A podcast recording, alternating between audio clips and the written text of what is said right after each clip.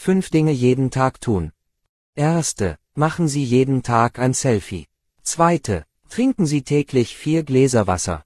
Dritte, täglich sollten morgens und abends jeweils 45 Minuten spazieren gegangen werden. Vierte, lesen Sie täglich mindestens zehn Seiten Bücher, die Ihre Persönlichkeitsmerkmale entwickeln können. Fünfte, hören Sie auf zu trinken. Dies sollte 75 Tage lang kontinuierlich erfolgen. Wenn Sie in der Zwischenzeit jemals einen Fehler machen, müssen Sie von vorne beginnen. Analysten sprechen von der Bezeichnung 75 hart. Ist es wirklich so schwer?